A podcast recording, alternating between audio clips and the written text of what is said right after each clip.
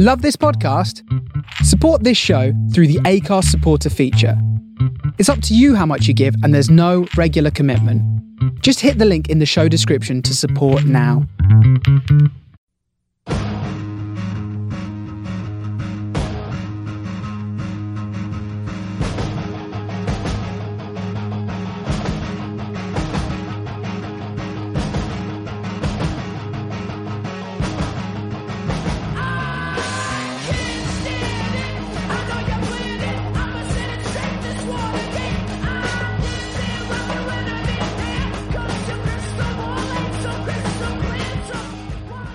Hello, good evening, and welcome to this week's award-winning Man on the Post. Uh, my name is Chris. I am your host. Uh, with me, I have got Mark. Hello. I have got from his deathbed. I've got Colin, Hi there. Yeah, just suffering with the old flu, so um, bit bit bit on the groggy side. and um, holding his violin full of sympathy. We've got a new boy on the show. We've got uh, Tom. How are you, Tom? All right. Hey, yeah, not too bad. Not too bad. Good man. Uh, Two questions for you. What team is your team of choice? Oh, Leeds United. Another Leeds fan. Yeah, we've picked a good day to uh, do a podcast, haven't we? About Leeds. Uh, and have you ever seen The Wire? Sorry? And have you ever seen The Wire?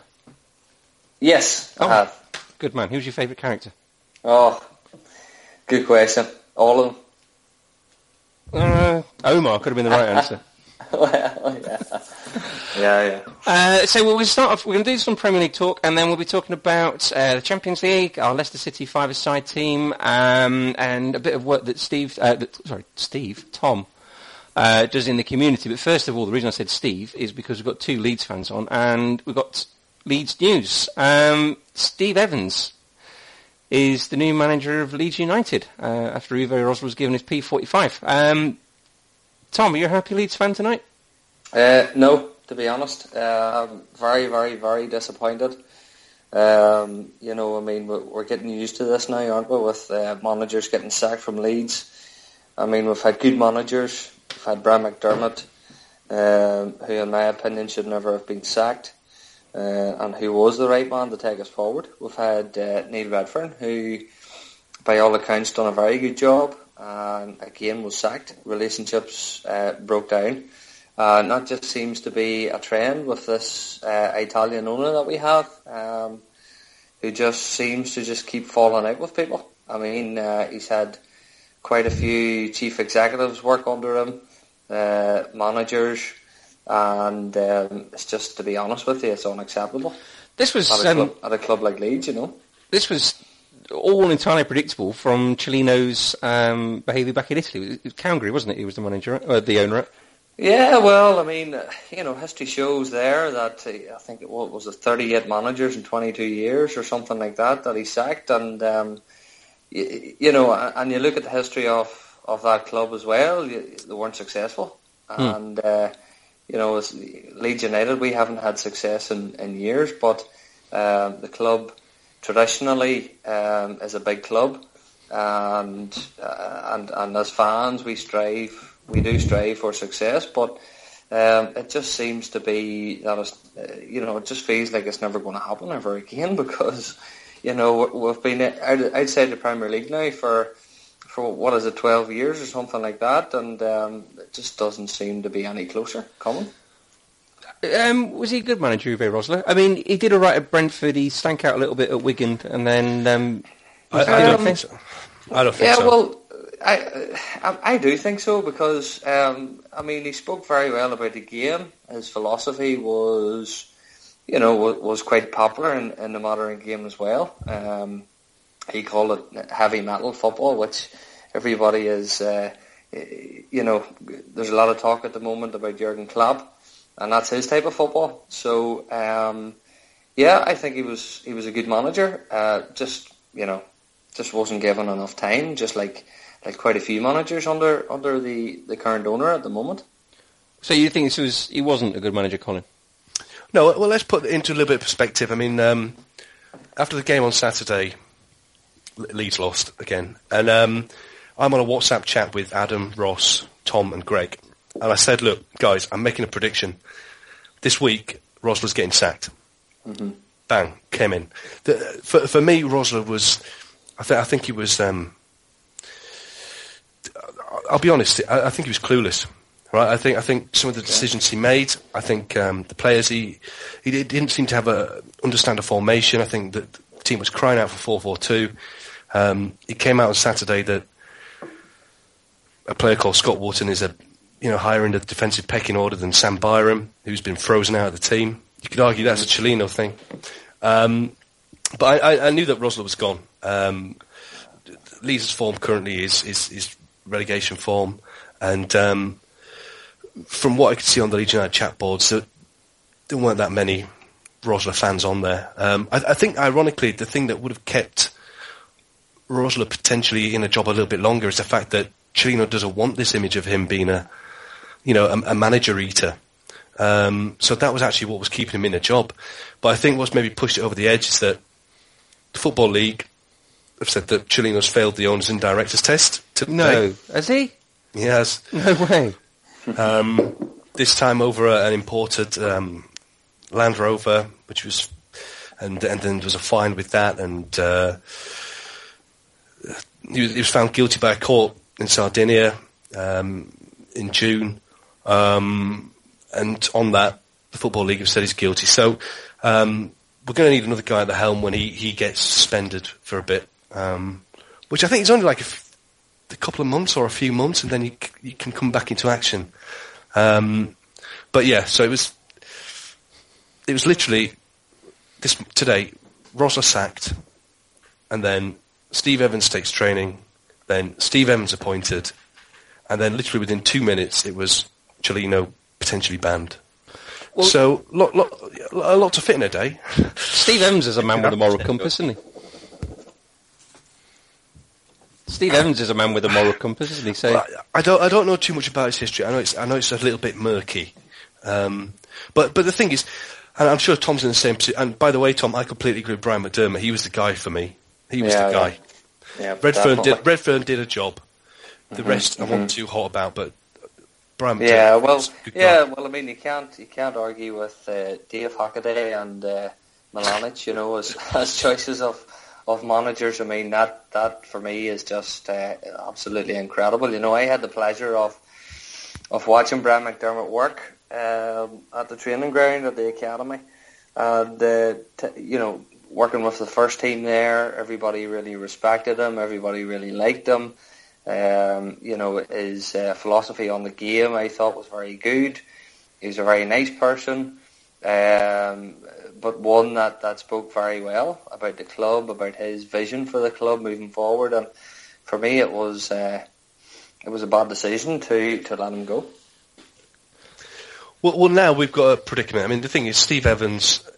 At the end of the day, we've got to get behind the manager. The Leeds fans will. Um, yeah. He's going. He's going to be crazy, I think. Um, mm-hmm.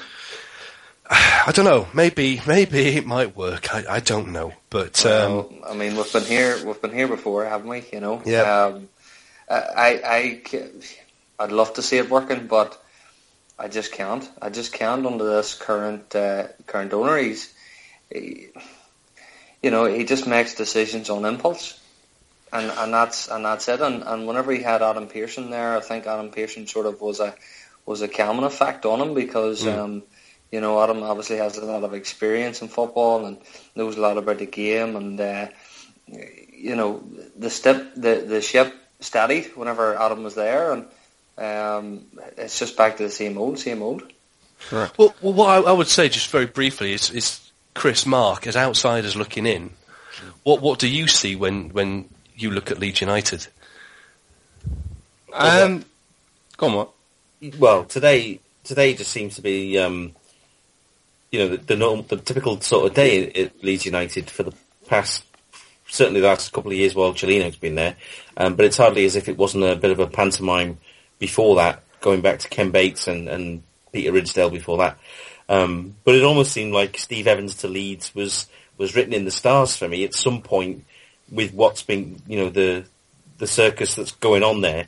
It was almost inevitable that that, that was going to happen, and you know it's it's just going to be another crazy ride for the next three, four, five months that you imagine Evans might keep the job. if he doesn't turn them into promotion material, which he's not going to, and, and even if he was able to, it's unlikely he's going to do that in, in the space of a few months until Cellino's back in his, you know, back in his um, in his office at Elland Road. So um, again, it's it's just the same old merry-go-round with Leeds United, as as everybody would agree. I think that that Leeds deserve or should be in the Premier League, um, the size of the club they are, but when's the likelihood that that's ever going to happen?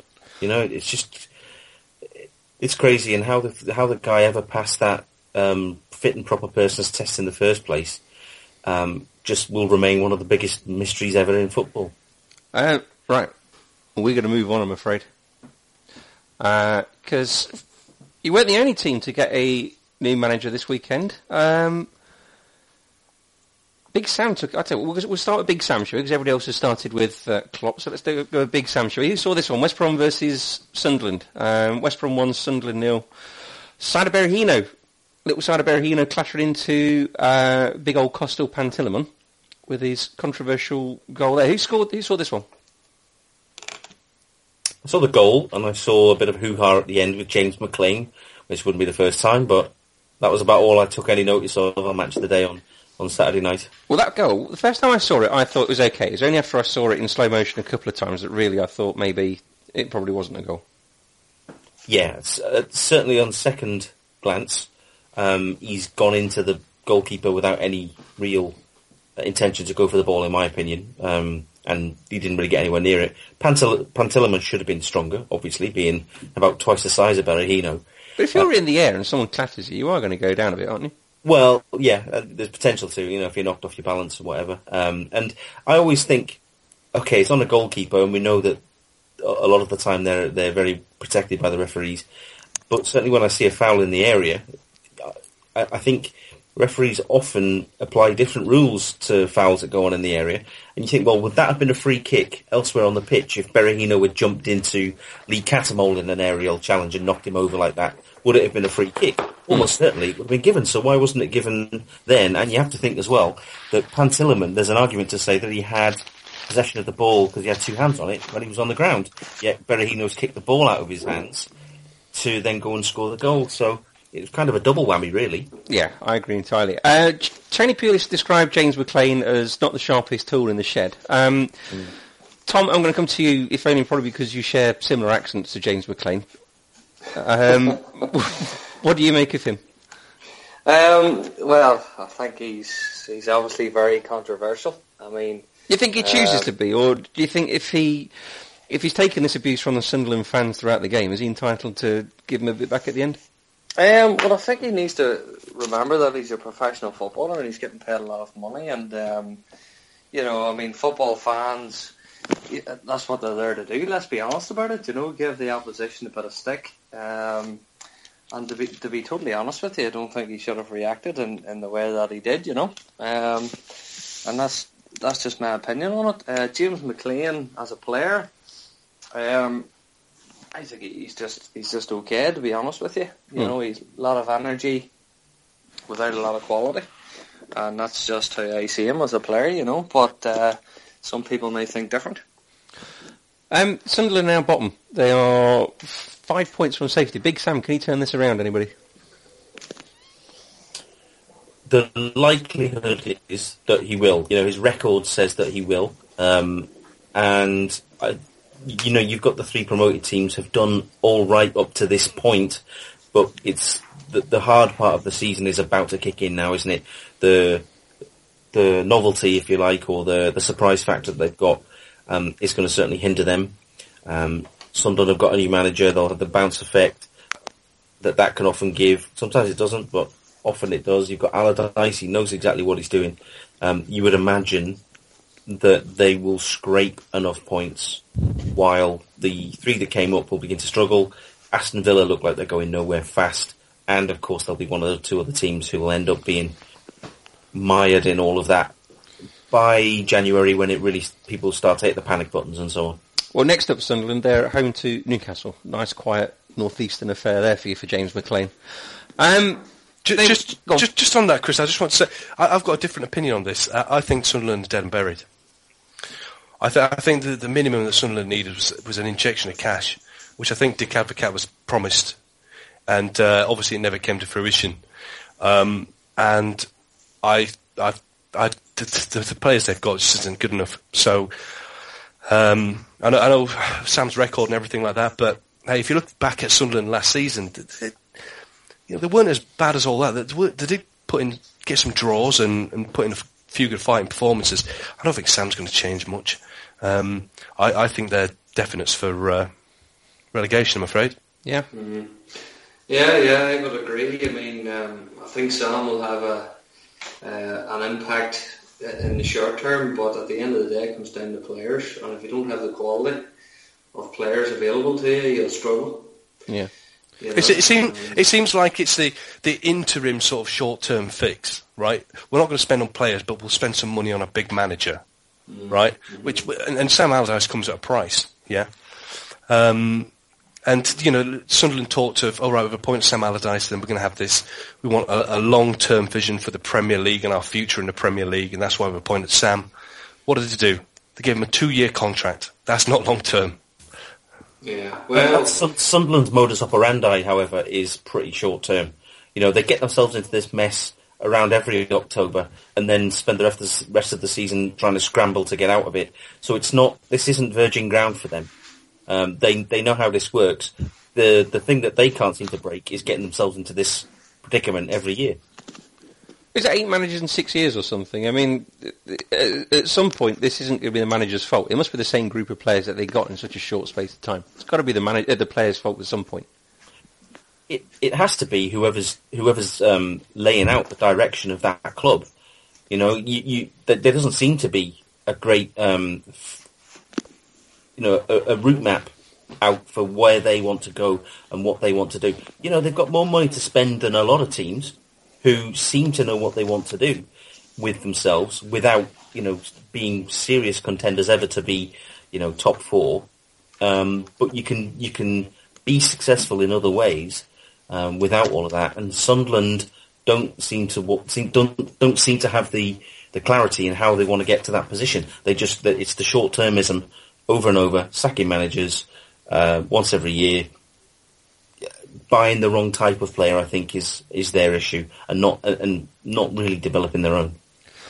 Um, we're going from them to another team with the new manager, Liverpool. Uh, Jurgen Klopp finally made his long-awaited entrance. I think personally, uh, Spurs drew nil-nil with Liverpool. This is probably the best result for Liverpool because if they'd won this, then with the fanfare Klopp's been given on his way in, um, Liverpool fans' expectations would have gone straight through the ceiling. I think.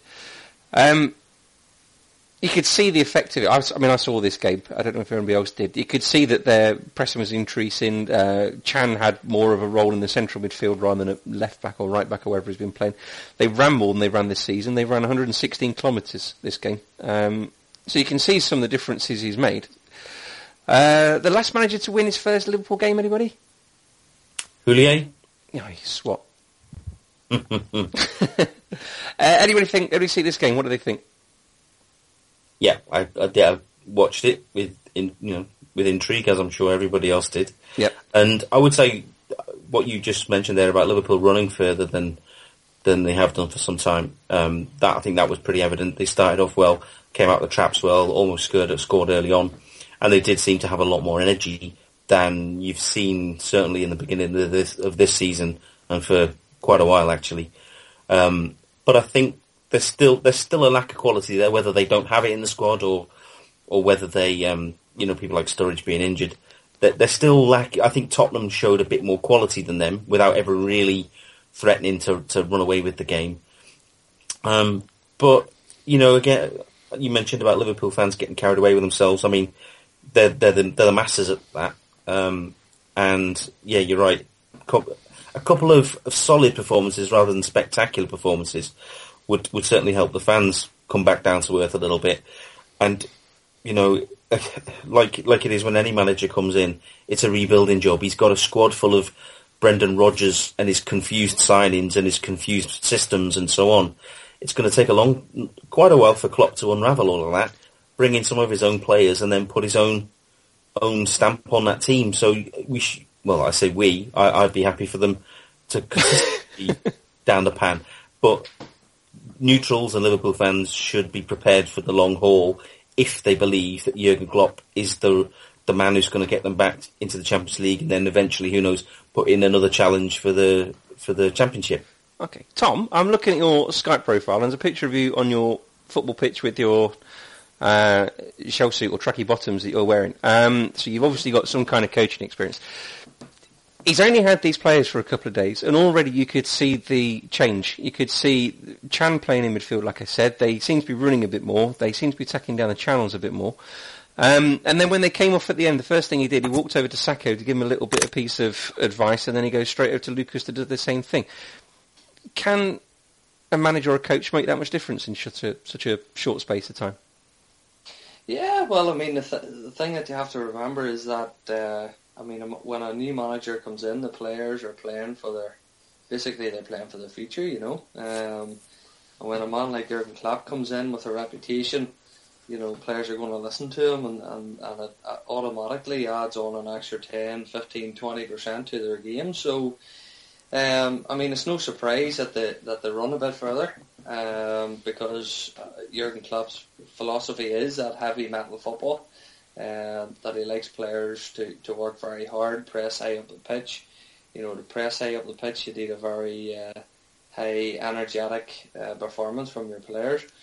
And um, yeah, I mean, it's no, it's you know, when a new manager comes in, you ninety percent of the time you see an improvement in performances. Um, but it's uh, for me, it's always a short-term fix unless he gets the opportunity to bring in his own players. Hmm. Um, you know, go on. What, what were you going to say? Sorry. Yeah, yeah. No, I was just saying. You know, for me, it's just boils down to players. You know, uh, I think he will get a lot more out of these th- this group of players than what Brendan Rodgers did. Mm. Um, and and you know, I was a Brendan Rodgers fan to be honest with you, I still am, but I think Klopp will get a whole lot more out of them. Um, you know, physically and, and tactically, and and and, uh, and I think that they'll perform a lot better under him. Um, however, he will only get so far unless he gets a chance to bring in his own players. And this whole scenario at Liverpool with a, a transfer committee, um, for me, I mean, I, I struggle to see the benefits of it unless the manager gets the final say. No, every team must have a committee of some sort. A manager just doesn't decide I'm going to have him and goes out and gets him. He's got to have permission from the owner whose money it is and things like that, isn't he? Well, I mean, at the end of the day, the owner is the, the man with the money, and he's the one who says yes or no. But um, I mean, I, you know, as much as I, I hate to say it, but I always go back to the Manchester United scenario and Alex Ferguson, and Alex Ferguson had the final say in terms of what players came in and and uh, and what players went at the end of the day. And uh, I mean, you can't, you can't, you just can't argue with the record that, that he's had and, and what they have had. And uh, the modern game seems to be going towards this whole committee or, or a group of people that, that decide what players come in. And, and uh, for me, it's it's a very tricky situation, you know. Okay. Liverpool need a figurehead, and I think there was nobody more appropriate for that role that was available than Jurgen Klopp, and I think um, you can have all the committees and everything else. I think that's possibly Ro- um, downfall for him in the end was that he was never a. I don't think he was ever strong enough or ever um, high profile enough in the in the mould of Shankly's of the past or um, Benitez, I suppose, more more recently, um, that have always tended to be, um, you know, key to Liverpool's success. So they've they've got the manager that they want, the the, the inspirational type figure, if you like.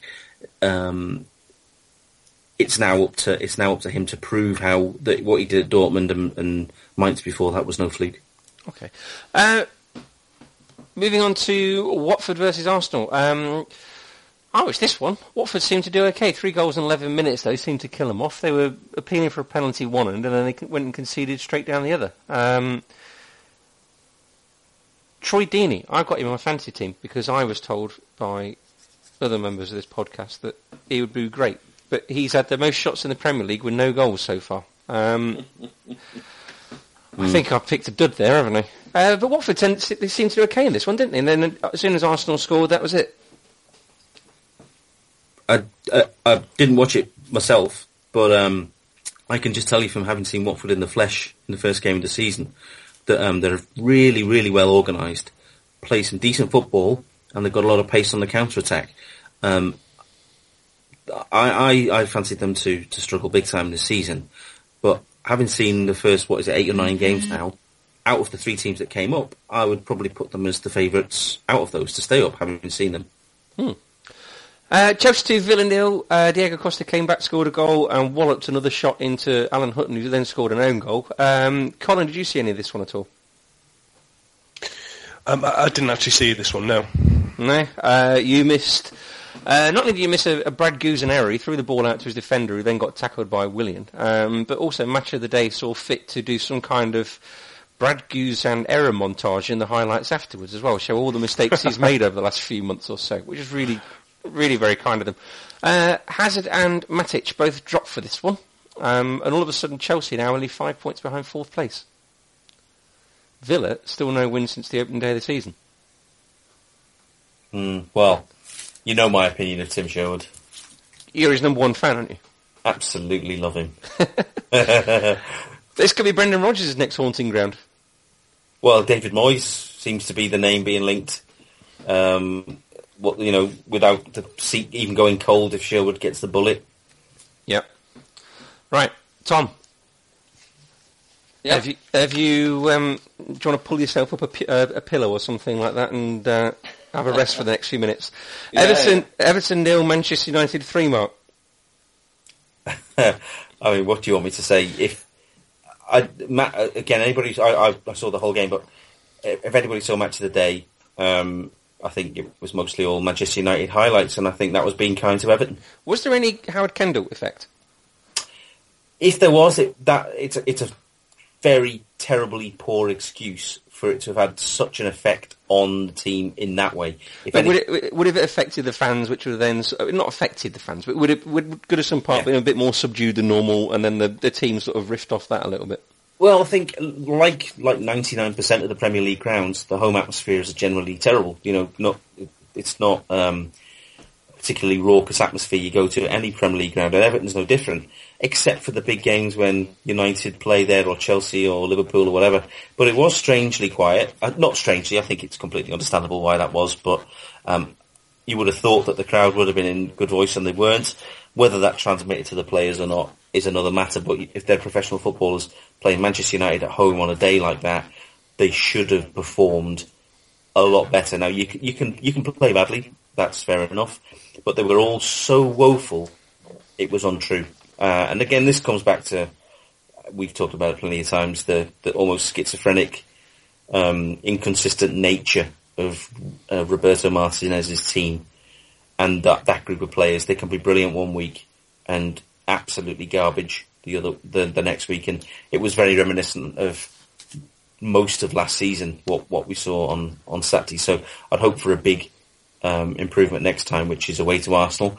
So we'll probably still get tonked, but as long as they play 100% better than they did on Saturday, I think that you know I, I can accept that because Arsenal are a better team. Um, but Everton don't want to slip into a run of performances like that again because we did that last year, and for a long time last season, it started getting very, very uh, nervy that we were going to end up in a relegation battle.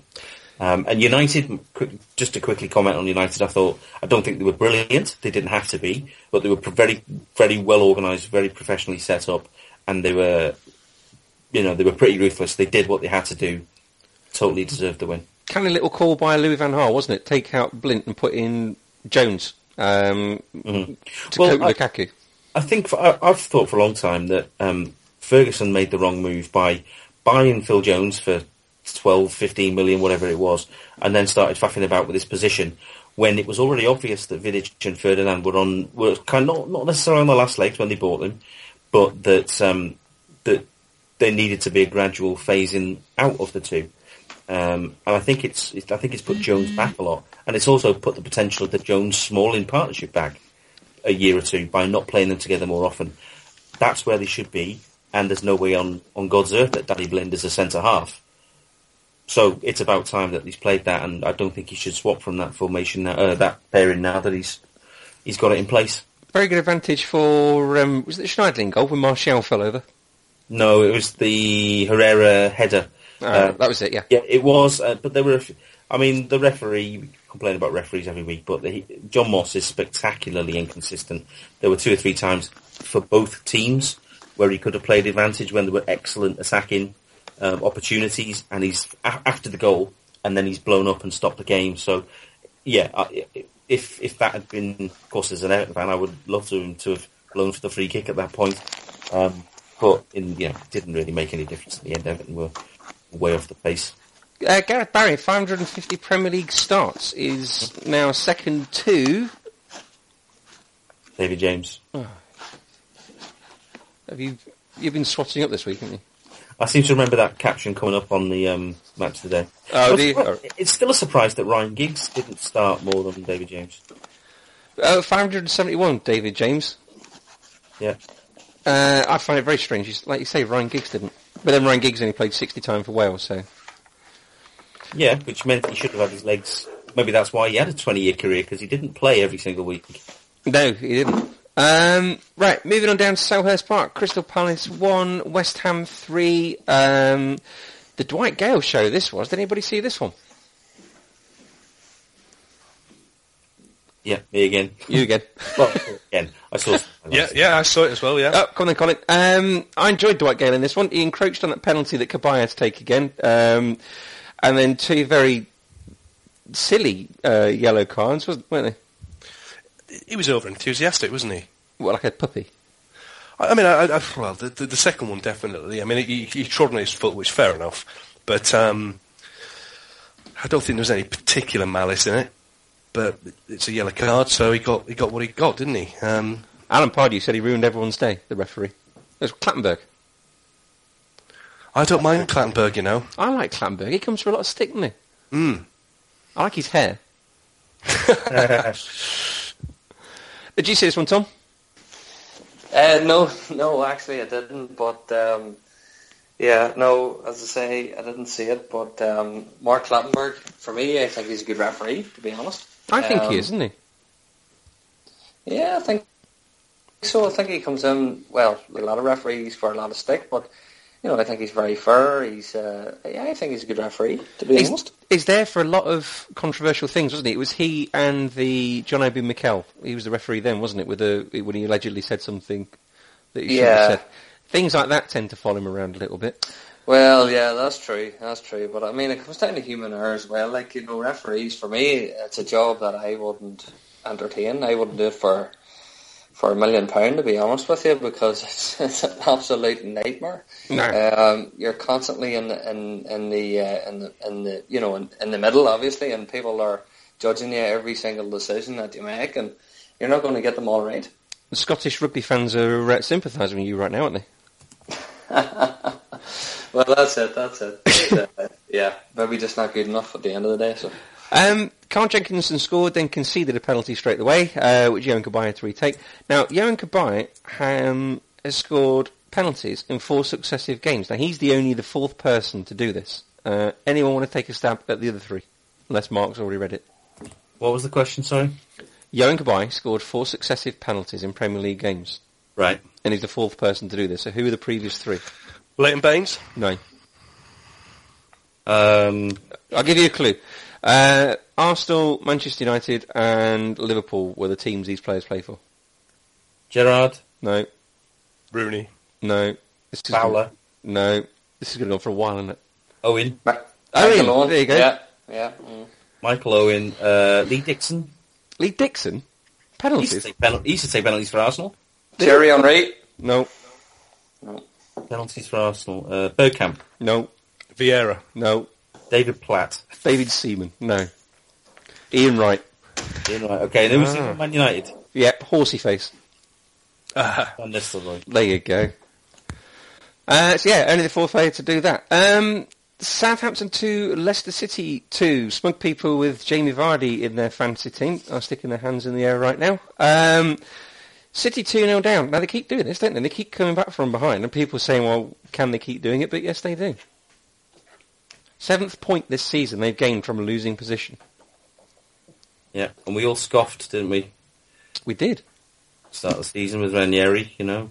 But No one's scoffing pizzas because he's promised a pizza if they, if they keep a clean sheet. Well, they've not done that yet. Um, they're unbeaten away in eight, and Jamie Vardy has scored ten in his last ten Premier League games. Anyone see Virgil van Dijk's goal in this? This was quite funny. This was where he was offside and about a yard out hit the post, and luckily it came back to him. No, I missed this one. Legit, this was the, the I can't remember if it was the first or second goal. Uh, Fonte scored the first goal, didn't he? Um, it came from a corner, and he was offside, and it came to him about a yard out, and he walloped it against the post, and came back, and he had to wallop it back into the goal. Um, must be just me then. Uh, I mean, one thing I would say is that I mean, Le- Leicester are fifth as it currently stands. West Ham fourth. And then then you've got the usual candidates, you know, Man U, Arsenal, Man City. But I'm not being funny, but if, if you can put a half decent team together with a half decent manager and put a good run of form together, you can reinvent your club in this Premier League, can't you? It's so open. I mean, everybody had Leicester down to get relegated. I know I did. Yeah. We'll, Um, we'll remember it, don't worry. But you know, I, I just, because uh, you know it's the the biggest league in the world or whatever you want to call it. You know, the fact that it's so open just amazes me. Yeah, I mean, I think we've seen it in years gone by when Tottenham had Bale, Liverpool had Suarez, and, and other teams have got one star player. It is worth, you know, 10, 12 points a season. You know, look at, you mentioned West Ham there. I, I think Bilic is a great manager. I'd have him at Everton tomorrow. You know, they, they've put him in charge and they've bought that Payet who I, I'd really never heard of before he joined them, but all the reports that you read said he was a very, very good signing for them. Mm. And he's come in and looked brilliant, you know. So they, by adding a good manager and one seemingly really good player, they've gone from, you know, just treading water in mid-table under Allardyce with, and with virtually the same players, just with this little bit of tweaking. You know, that, okay, they're not going to stay up there for the entire season, but there's no reason in a league so tight that they can't finish top seven. Tom, I'm looking at you again in your coaching outfit on Skype. yeah. Um, there is quite a broad middle class of Premier League teams at the moment, aren't they? Like they've, they've said Leicester City, Crystal Palace, West Ham, all this TV money that's now starting to come in. Um, with more of an equal footing of uh, uh, money being distributed and teams like Palace being able to attract players like Yohan Cabaye, um, is coaching more important than ever? Yeah, I think so. Um, I mean, the quality is, uh, you know, I mean, in the Premier League especially, it's uh, it's it's a cut above the rest. And as you said, there's a lot of teams that are in, a, in and around the same sort of points tally at this stage of the season, and there's not. It's very tight, and there's not much in it. And um, the small details, the small differences, you know, make a huge make a huge contribution by the end of the season, you know. And uh, I mean, look at Alan Pardew. Look at the difference that he's made there at Crystal Palace. I mean, it's incredible where he's ta- where he's taken them over the course of uh, a very short time, and uh, you know, small details. You know, I know a couple of people that has worked under Alan Pardew and they speak very, very highly of him. And uh, I mean, yeah, coaching for me is uh, the small details. It's it's all about the small details. It's all about the wee things that you do in training, preparation for games, and and ultimately that they can make a huge difference. Marginal gains, as Team Sky would say. Yeah, yeah, that's it, and uh, it is. It is true. It's the finer details. You know, I done a coaching session last week, and you know, uh, working on, on shape in terms of the back four and, and the, this two sitting midfield players. And we were talking about communication, and, and I had said that it's not communication, it's information. It's the information that you give across to your players, um, uh, you know, to your teammates. It's not about telling them you're there, it's telling them where you are.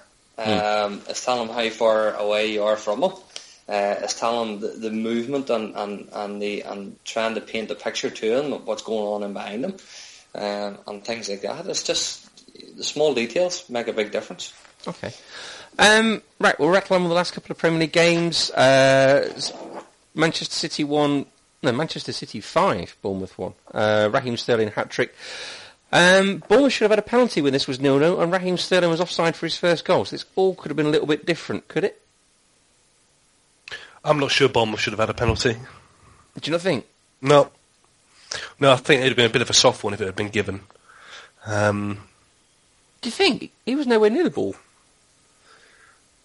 I can't remember who the defender was. Was it Otamendi? Was it? I, I don't recall, um, but no, I, I, I, I think anyway. Either even if they had a penalty or not, they, they wouldn't have won that game. It'd have been five two. Yeah, I mean, I mean, what stood out for me was uh, was Federici for Bournemouth. He, he He didn't Didn't have a good day, did he? he didn't have his best day. No, and and if and if you're up against Manchester City, then you- you've got to be right on top of it, haven't you? Well, 11 goals in two games for uh, for City, um, and they scored the sixth of the week against Newcastle, who scored six themselves this week. Um, four goals for. Um, you're going to have to help me with this one. Whoever's a hipster, Win Winaldum. Georginio Wijnaldum. Ah, good lad. There you go. Uh, as they beat Norwich six two. Um, now they scored five goals in the twenty first half minute, six goals overall. Norwich still had more goal, uh, more shots than Newcastle. They had eighteen compared to Newcastle's eleven. Hmm. Uh, this is only the second. It goes like that, doesn't it? Yeah, it does sometimes, doesn't it? It's only the second away loss, isn't it, for Alex Neil? You sing his praises, don't you? Yeah, I like him. I think he'll learn from it. Um, I think he his post match um, press conference he seemed very um, circumspect about it all. He didn't uh, he didn't try and play the old hangdog look that Sherwood does after getting spanked. Um, he faced up to it. You know, was very um, Honest. realistic, honest in, in what he was saying. Um, so I, I think Norwich will finish where they finish because of him. You know, good or bad. I think I think he's a good good young manager. I'd like to see him see out the season. I'd like to see him stay up and then see where he can take them from there. Okay. Um, right, we'll rattle on through a couple of Champions League games because we've got some English teams in action this week. Tomorrow night we've got Arsenal home to Bayern Munich. Now, Bayern Munich missing Arjen Robben, Franck Ribery and Arturo Vidal. So this could be Arsenal's chance. They need the points, don't they? Colin, you reckon you can see an Arsenal win?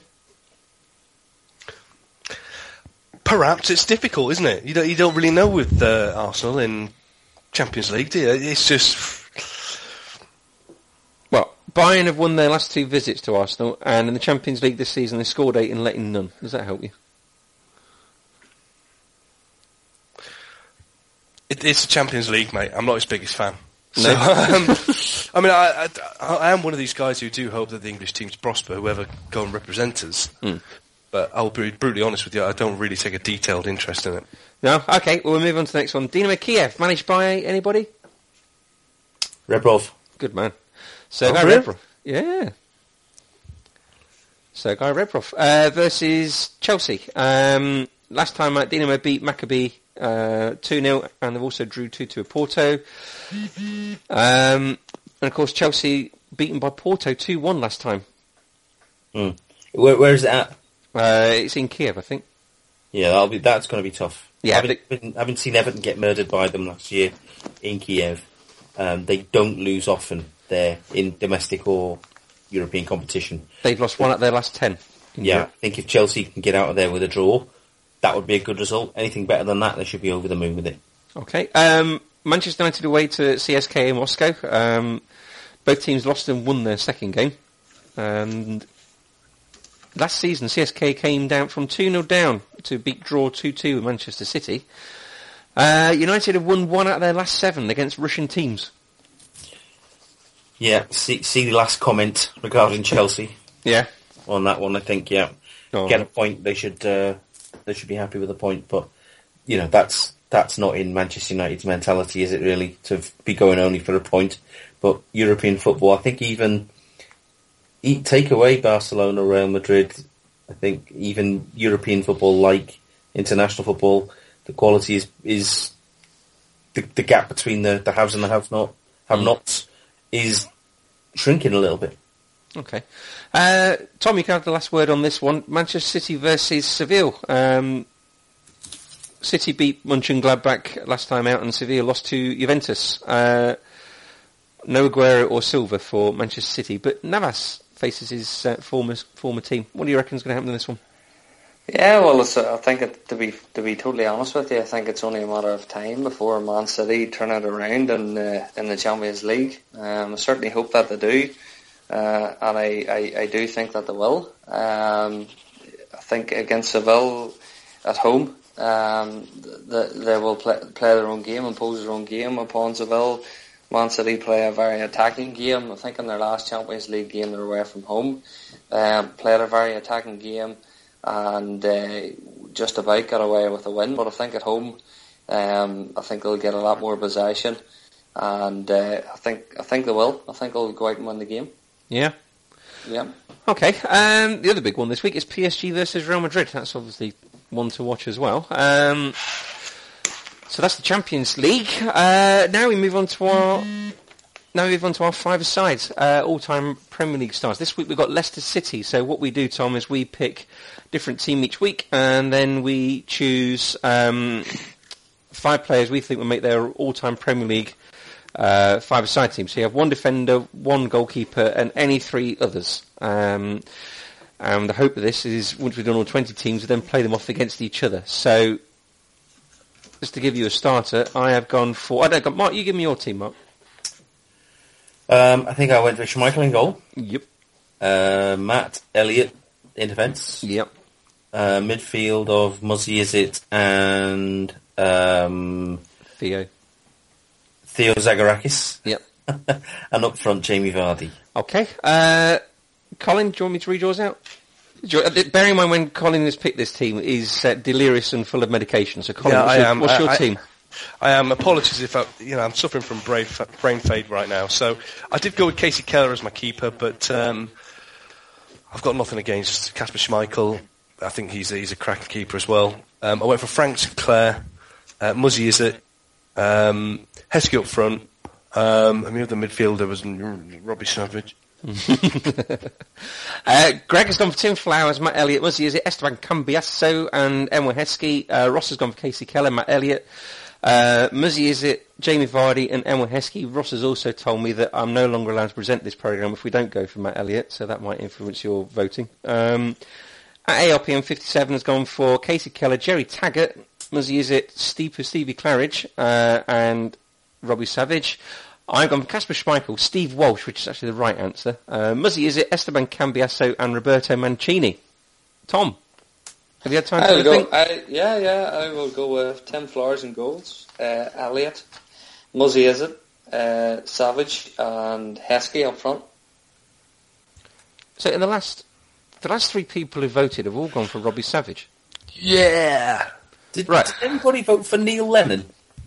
I Uh, thought about it. I thought about it, but I think most of his time was in the championship. I think. Have I got that wrong? No, he came for it was a while in the Premier League, I remember Yeah. him getting kicked in the head by Alan Shearer one year, and he Oh, was yeah. an Yeah. established player then. and he threatened not to go to the World Cup if the referee charged him with misconduct, didn't he? He Yes. he no he headbutted Alan Shearer's foot. That's that's what Ah. happened, and he was cleared of all FA charges, which allowed him to play in the World Cup, wasn't it? So In fact, it was Lennon censured for, for his part in that whole uh, whole fracas. Having his head there in the first place. Right, we've got Kasper Schmeichel two votes, Tim Flowers two votes, Kasey Keller three votes. I can't. They're kind of all much of a muchness, aren't they? Yeah, I was I was in a chat with Greg earlier, and he said, yeah, he, he understands Casey Kelly, he says, but it, he he was the goalkeeper when they got relegated. Well, as Which- put, go. I was going to say, which probably isn't a a great plus point for Kasey Keller being in the team, is it? But Well, we'll let our guest decide. He's gone with Tim Flowers, so shall we go with Tim Flowers? happy with that. Mark? Yeah, I'm not going to argue. Okay, now this is where the arguments might begin. Defence. Uh, Gerry Taggart's got one vote. Frank Sinclair got one vote. Matt Elliott, four votes. Now, I can't believe that people have gone for Matt Elliott ahead of Steve Walsh. I agonised about this. You, you told me last week, Steve Walsh, actually. I know, but only because you know I think hasn't he got some interesting stories away from football? He has. He could tell you all those while you're doing the warm-up. Oh right, okay. well, um, yeah, I think Walsh Walsh was actually a decent player from what I remember. Not a decent player. He wasn't as bad as you might imagine. I think Elliot was a was a good eleven aside centre half. Whether and remember we're picking this on five aside, so I probably talked wrongly talked myself out of Steve Walsh and gone for Elliot, But um, beyond that, I think I would struggle to pick anybody else but either of those two. Steve Walsh could also play up front as well. He could, but not in five-a-side. Mm, No, probably not. You can't really play the long ball and you can't play direct direct in five-a-side really. No, fair enough. Um, go on then. You got you guys giving your justification for um, Matt Elliott then. It was you, wasn't it, Tom, that picked him? Yeah, yeah, I picked him as well. Um, he's he's a very steady player. Never really let them down whenever he played. Um, and, and to be honest, I just thought just thought he was better of the of the other options. Well, I've got to declare. Uh, to be fair, you know. Go on ahead. No, sorry, I thought you'd finished, but you, you went mute. Uh, go No, I was going to say there's not much difference actually between between the other options. I mean, Walsh again was very reliable, very steady. Uh, as you said, could play out front, but not on a five-a-side. But um, uh, uh, to be honest, it, an argument can be made for any of them. Um, yeah, Steve Walsh is a club legend. He played there for Yeah. an enormous amount of time. Also, Steve Bull's best friend as well, as any Leicester City fan would know. Um, I was born and raised in Leicester for the first 30 years of my life, so I spent quite a lot of time watching City. So I, that's probably where my leaning towards Steve Walsh comes from. But Matt Elliott scored in the, was it 99 League Cup final when they beat Tranmere? I think he scored the two goals then, didn't he? Yeah, that's right. Yeah. That's right. Uh, yeah, I forgot about that actually. Yeah. Uh, oh, my heart is saying Steve Walsh, but for sheer weight of numbers and the fact that I won't be able to do this anymore if uh, I don't pick Matt Elliott, I might Yeah. have to go with him. I have to concede. Yeah, you'll miss me, Mark, if I don't. If I'm not here every week. Something like that, yeah. Yeah, holes and heads and stuff. Yeah. Uh, right. Well, now we move to our other three players. Did anybody? Well, Muzzy, is, I suppose, is assuming he's only the second person that everybody's voted for. Um, in the time I've been doing this, the only other player that's been voted for by everybody was Gareth Bale when we did Spurs that week. So should we put him in as a given, Yeah. seeing as everybody's voted for him? Uh, now, Emile Heskey's got four votes. Jamie Vardy's got two votes. Cambiasso's got two votes. Robbie Savage. Why? Either of you? Hmm. Well, for me, um, Savage was, you know, for for an average player, he done very well. Um, you know, in the Premier League, he was uh, he certainly wasn't a, one of the better players. Um, but for me, what he gave you was was total commitment, courage, um, and and you know a real steel and a gale in midfield. And for me, for, for, for Leicester City, that's exactly what they needed at that time, you know. Uh, you'd have him ahead of Cambiasso. Well, I mean, obviously at Cambiasso in his prime, you would have him in all day long. Um, but uh, in terms of the service that, you know, to, to Leicester City, for me, Savage would be would be out in front. Okay, I just want to see your face today. I'm seeing you again in your Skype picture with your tracky bottoms on. You've got Cambiasso and Robbie Savage turn up, and you've got to turn Cambiasso away. well, to be fair, uh, I'd probably take Cambiasso, but but there you go. Colin, you went for Robbie Savage. Yep, You're also the same man that wanted David Beckham in our um, Manchester United team. I did. so Um, you've got track record with bonkers picking. well, well, I'm not alone, am I? Three votes for Robbie Savage. So Hmm. if, if, you, if, you, if you do it on votes, then he's in, isn't he? Yeah, but we're not. Um, well, we might be. Well, let's have a look. Uh, I mean, the thing is, at the end of the day, we're picking a five-a-side team. Exactly. think- He's not I a think- five-a-side player, is he? Oh, I think he is. I think he's exactly the sort of player you need in there. Do you? Yeah, he's going to be running around. He's going to be putting in tackles. He's going to be setting up a few passes as well. Um, I, I think his style will be more suited to a a five-a-side team than some of the players that we've mentioned. Help me, Mark. Um, Mark, help me. Passion. he's got passion. Passion. I've got passion, but you want to see that. Well, I, mean, I didn't. Pick, uh, yes, you're right. You do need somebody who's going to be a little ferret in a, in a five-a-side team, getting around the pitch, plenty of energy and so on. And, and Savage will be good for that. But I think Yeah. also you need a player in a five-a-side team, and, and we, so we've already got our shoe in of Muzzy is it doing this. But I think you need a player who can just get the ball, get it down, give it, and kind of direct the play from the deep lying sort of position in front of our Matt Elliott, who we've got at the back. Uh, who's going to knock the ball around, and um, I don't think Robbie Savage is that player. Especially if we if we end up picking Jamie Vardy, which I don't know how our, our votes are going. Jamie Vardy would be your little ferret who would be running around like a headless chicken, but could also bag a few goals. So I don't think you need two of those in a five-a-side team. Oh, so you're thinking what Cambiasso or Zagorakis then? Yeah, I picked Zagorakis just because I remember him being quite a decent player on the ball, that, that kind of player I just described. But Cambiasso, I think you would you would say exactly the same thing about. In his prime, he would be absolutely a shoe in, and you know he was he was pretty good for Leicester last year, even though he was, you know, he's a long way past his best. Is anybody happy with Cambiasso over Savage? Not really. Yeah. Well, not, not really. no, no, because uh, you know, for me, uh, you know, in a five side, if you look at it, you don't get much time, you don't get much space.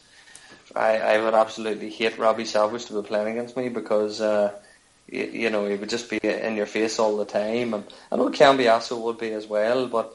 For me, Savage always wore his heart in his sleeve, and if he's playing alongside Muzzy Izzet, he can get the ball and pass it and be a wee bit more creative. Um, for me, that, that combination works works a lot better within a five-a-side, you know. Eventually, what we're going to be doing when we've got all 20 teams, we're going to be drawing drawing them out like some kind of FA Cup draw. So they're going to be playing against. So Robbie Savage is going to be playing against other players in this. I just, I just Okay. think Savage. You know, in your five-a-side team, you want players who are very comfortable on the ball, who can play one and two-touch football with ease, and because you're going to get, you could potentially come up against Robbie Savage type players on the opposition, who you want to, you want to be able to get the ball and shift it on before you get pounced on. And I think in an 11-a-side team, you're able to carry a player whose technique is not as refined as his teammates. In a five-a-side team, when one of your players doesn't have the same skill level as the rest, it's it's far more difficult to carry him because you're never going to have the ball to score with. So I don't see Robbie Savage as a as a as a good all-round five-a-side player just because his technique wasn't good enough. Okay. Well, look, I'm going to take advantage of Colin's illness here and weakness and his inability to fight back. So I'm going to put down. I'm happy for Theo Zagorakis. I thought he was a great player. Nice way to curry favour, Chris. Right, uh, well, we're left with one player then, so you can still get Robbie Savage here. Uh, Jamie Vardy's got two votes. Emile Heskey's got four. The right answer, Roberto Mancini's only got one. Who, you wouldn't want, who wouldn't want to see Roberto Mancini? He was a hell of a player. yeah, but not at Leicester. Yeah, but this is yeah, but this is the point, isn't it? This is you know they're all they're all equally in their prime when we draw these teams. I mean, you know, we've got Peter Beardsley in some of these teams. It's going to be Peter Beardsley in his prime, not 2015 Peter Beardsley. No, but Peter Beardsley was super. I, I, I'm, I'm going to keep arguing this. Peter Beardsley was brilliant for Everton. Well, And exactly. So you, you, you've got for Newcastle. you've got Peter Beardsley in his prime. So this is Roberto Mancini in his prime. No, no, in his prime when he was at when he was playing for how he performed for the two teams that we talked about. You can't tell me that Roberto Mancini was excellent for Leicester in his time there, in his six six weeks, whatever it was there. Come on. But for talent as a player, No, well, no, that's not how it works.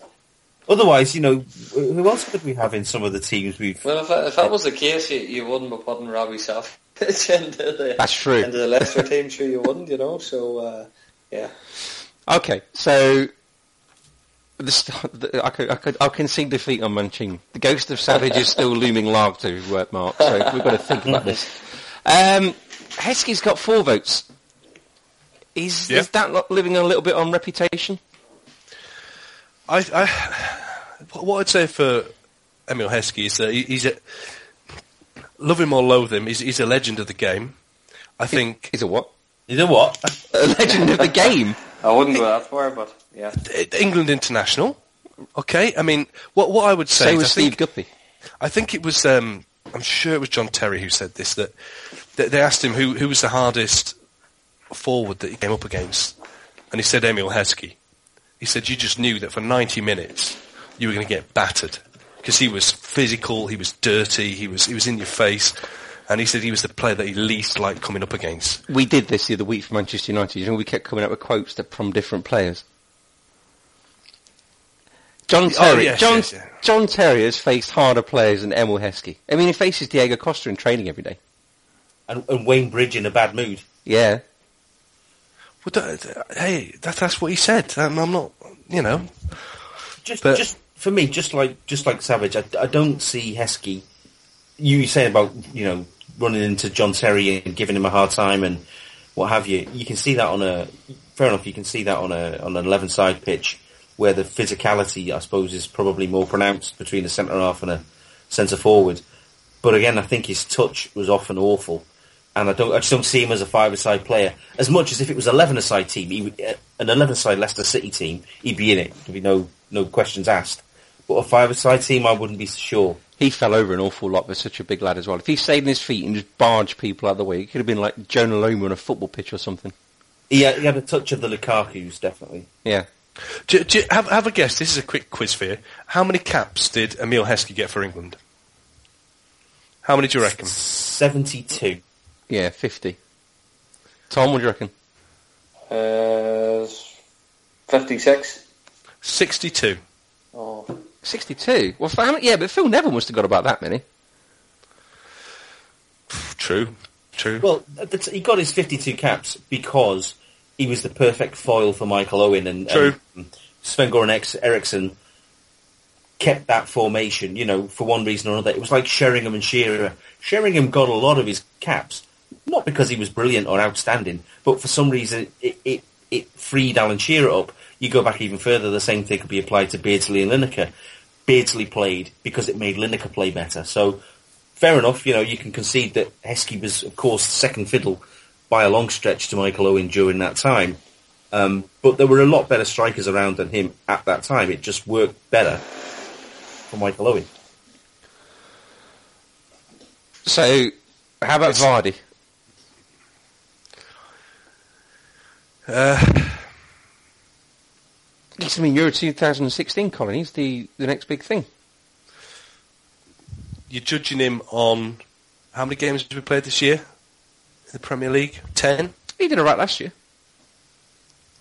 Yeah, he didn't score a lot, but he was. He, I thought he was quite good. I mean, you remember where he's come from? He's come from non-league football as well to where he is now, and he's improving. You know. And we need a front. We can't have Robbie Savage if we've got if we've got no frontman. Yeah, but hold, hold on, hold on. Um, last season, Leicester were in the Championship. No, they weren't. Season No, before. sorry, sorry, season before. So you're judging him on. I don't know how. So he's, he's scored what 34 for Leicester. Good. Um, some of those goals have come in the Championship. Mm, I don't know. I can see. I mean, yeah, he's, he's the, the sort of the darling at the moment, isn't he? Steve Claridge, then anybody? He's got one vote. He scored the goal to get them in the Premier League back in '96. No, I think he's. Uh, I mean, look at Claridge. I mean, I think if you look at him and Heskey, they're quite similar in a way that they're technically not brilliant. Um, but for me, you know, the, for me, Heskey's a better player. You know.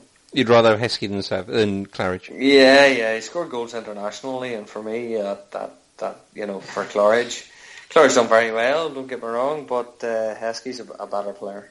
Was a better player, definitely. First player to score in all four divisions. Claridge. Yeah. Yeah, yeah. Well, I mean, it's all about what you do at the top. Um, you know, if you're talking about a, a team here that's that played in the Premier League, um, Heskey. I mean, I don't know the the goals ratio, but I would assume he scored more goals. Uh, I think I haven't got the things to have. I think he did, didn't he? Yeah, Yeah. he did. Yeah. and he scored internationally as well. So um, for me, he definitely has to get on the team before Claridge. Mark, are you happy with Emile Heskey in the team if it means we don't get Robbie Savage? I'm not going to complain about Emile Heskey. Like as we were saying, he's probably the best forward they've had um, at Leicester in, in the Premier League era. I, I, I just don't see him as a five-a-side player personally, but on the you know on the proviso that it keeps Robbie Savage out, I'm more than happy. elevate elevate Heskey to first team status. I'm trying to think who else would have been. He could have had uh, Iwan Roberts. You could have had Mark Robins, people like that. Ian Marshall. Ian Marshall. There's a player. There's a athlete, if ever there was one. uh, right, well, we're going to pick a team for next week. Um, so we'll do the same thing this time again next week, Tom. Um, we've got Yeah. put my hand in my hat, and out comes Manchester City. Oh, that'll be interesting. Yeah. Uh, That'll be interesting. it also the Manchester Derby next week, so it's a complete coincidence. Yeah, yeah, I'm sure it is. So I'm waiting for my midfield of Georgi Kinkladze and Ali Benarbia. Uh, centre forward, yeah, Yuri, Yuri Rosler. That's right. This is going to be good. This. Well, Yeah, if, yeah. if we pick Rosler, at least he hasn't been out of work for too long. he, he never got a time, never got a chance to sign on. Yeah, yeah, that's right, that's right. I, I have a feeling it'll be most of the current players, obviously, that will be in it, you know. So. But who knows? I, I'm just trying to think of some kind of concoction there, some kind of mixture. Can Hmm. you imagine Niall, Cl- Quinn and Sergio Aguero together? Big man, little man. Um, no, No. no. no, Fair good shout, but no. Um, well, that brings us to the end of our podcast. But the reason we had you on this week, uh, Tommy, so you can talk a little bit more about your uh, community project you're part of. So, what's it called? What is it, and what's it about? Yeah, it's called uh, Playing for the Future. Um, I originally set it up in 2009. Um, I was actually still in college at the time and I was looking for something to do basically, something useful to do with my time. Um, and I always had a, a real passion and interest in sport and football in particular and uh, I, I, grew up in an area in Northern Ireland that was um, affected by the troubles and by the violence that was going on. And for me, cross community work and cross community activity um, was always very important. And being involved in football, um, you know, I had the chance to mix with people from different areas, from different communities, different backgrounds, and um, I never really seen any difference um, in anybody, no matter where they were from. So I had a real passion from from the start in terms of trying to get people to mix together. Um, I have a lot of friends from from uh, all communities here in Northern Ireland, so that was the passion really behind uh, starting the organisation. Uh, we originally started started off um, with a 12 team uh, cross community tournament um, based in Portadown in Northern Ireland, and um, as I say, it was all cross community work. It was developed into a 64 uh, team tournament um, that we held last May, and we're holding this we're holding this May again. Um, Is this well. the um, the Craigavon Cup? Is it? It's the Craigavon Cup, yeah, yeah. We were fortunate enough to get uh, Leeds United over um, last year, last May. Uh, Leeds United's under 10s. And this year we're getting uh, Rangers over under 10s as well. So, uh, yeah, so it's been developed from a 12-team tournament to a 64 team tournament. Uh, we now run uh, cross-community projects. Um, you know, we have a technical skills football academy that's endorsed by Clint Hill and uh, QPR, obviously, and uh, Matty James from Leicester City. Um, the two guys endorse the program. And um, yeah, I mean, we take in players from all different communities, all different backgrounds. Uh, we bring them together, and uh, I guess kind of one of the mo- more important things is as well is that the parents get a chance to mix together because they always obviously uh, grew up from a background where it was completely divided. The kids now, thankfully, are growing up from a background that's not as divided. Um, so everybody's getting a chance really to mix together, and that's really the whole ethos behind everything that we do. Is there another aim to get maybe these kids in the spotlight and seen professionally as well? Yeah, well, I mean, uh, we've brought the kids over to professional clubs in England uh, before. Over, we do an annual trip uh, to England, so we've been at Leeds United, Wrexham, Everton, um, Blackburn. Uh, one of our players is now in the Blackburn Rovers Academy, uh, doing really well, um, doing very well actually, scoring a lot of goals every week. What's his name? Um, it's Rio McAvoy, uh, and Rio, um, as I say, is at Blackburn Rovers and doing very, very well. We had him over with us um, on one of our trips. Uh, took part uh, in training at the Leeds United Academy, done very well, and uh, went to Blackburn, done very well, liked him, and got him over. So he's now living over there with his parents. You know, so yeah, I mean, it's all about uh, obviously getting bringing people together, but we do have good quality coaches working with the kids on a technical based program, and I mean the byproduct of that will hopefully be bring through players, um, and that's what it's all about as well, you know. Okay. Um, and I was reading through. Have you been to Real Madrid as well? to see them how them train? Yeah, yeah, I was there a few years ago, uh, looking at the academy training, um, under 21s, first team, uh, basically seeing the whole setup, see how they prepare uh, training sessions, yeah, deliver training sessions, prepare for games, and see the whole curriculum of the academy, really, you know. So it was a great experience seeing the facilities as well, and seeing the culture and the structure behind the club. And, you could give um, them some pointers, could you? Well, no, probably not, but I could try. I could try. I don't know if they'd listen, but uh, great experience. Mourinho was there at the time.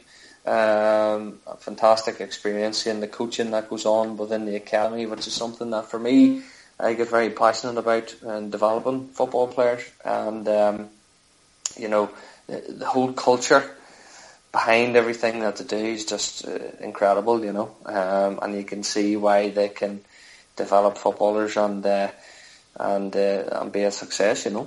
Hmm. Um, guys, you got any questions for Tom? Sorry.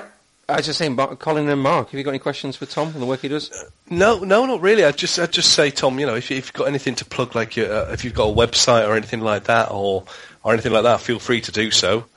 Yeah, I mean, people can visit the website. It's www.playingforthefuture.co.uk, or they can go on to the Twitter page, which is Playing FT Future. Uh, we've also got a Facebook page as well, which is uh, obviously just search Playing for the Future um, on Facebook, and uh, it'll come up. I'm just keying that in now. Playing FT Future. Yeah, Found you. P L L I N G F T Future. That's it. Um, so through doing this as well, you're trying to sort of create harmony uh, between the sort of two groups and stuff. I mean, the reaction has it been good, indifferent, or positive?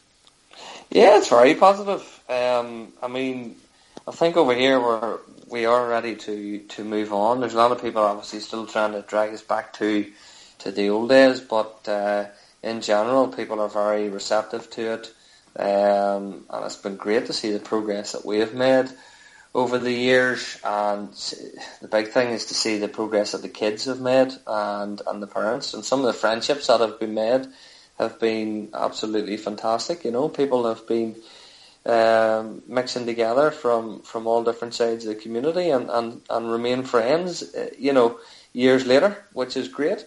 Mm. Um, so looking back again, that's uh, at playing FT Future on Twitter Yep. and playingforthefuture.co.uk. Yep, that's it. Brilliant. Well, thank you ever so much. Uh, Mark, anything you want to plug, promote? Uh, no, I'm not on the uh, I'm not on the mooch for anything this week. No, you're not on the crawl for anything. no, no. Okay. Uh, right. Well, thank you ever so much, guys. If they want to follow you two, Mark, how do they follow you? Uh, on Twitter, uh, you can follow me uh, at the football pink. Colin, if I want to wish you um, to get well soon. Um, I'm at Cas707. At Cas707. Right. Uh, at Man on the Post is the Twitter feed. manonthepost.com is the website. If you want to leave us a five-star review, that's uh, very helpful for you, and it pushes us up the iTunes charts. Any fridge magnets left? There's a few. Yeah, so if you give us a Yeah, five-star review, you get your name mentioned on here, and you get yourself a fridge magnet. Uh, so, uh, thank you ever so much, Colin. Thank you ever so much, Mark. Thank you ever so much, Tom. Thank you we coming in again? Yeah, of course. Yeah, not a problem at all. Yeah. Anytime. Brilliant. We'd love to have you on again sometime. Uh, and all that remains to be said is always remember to keep your man on the post.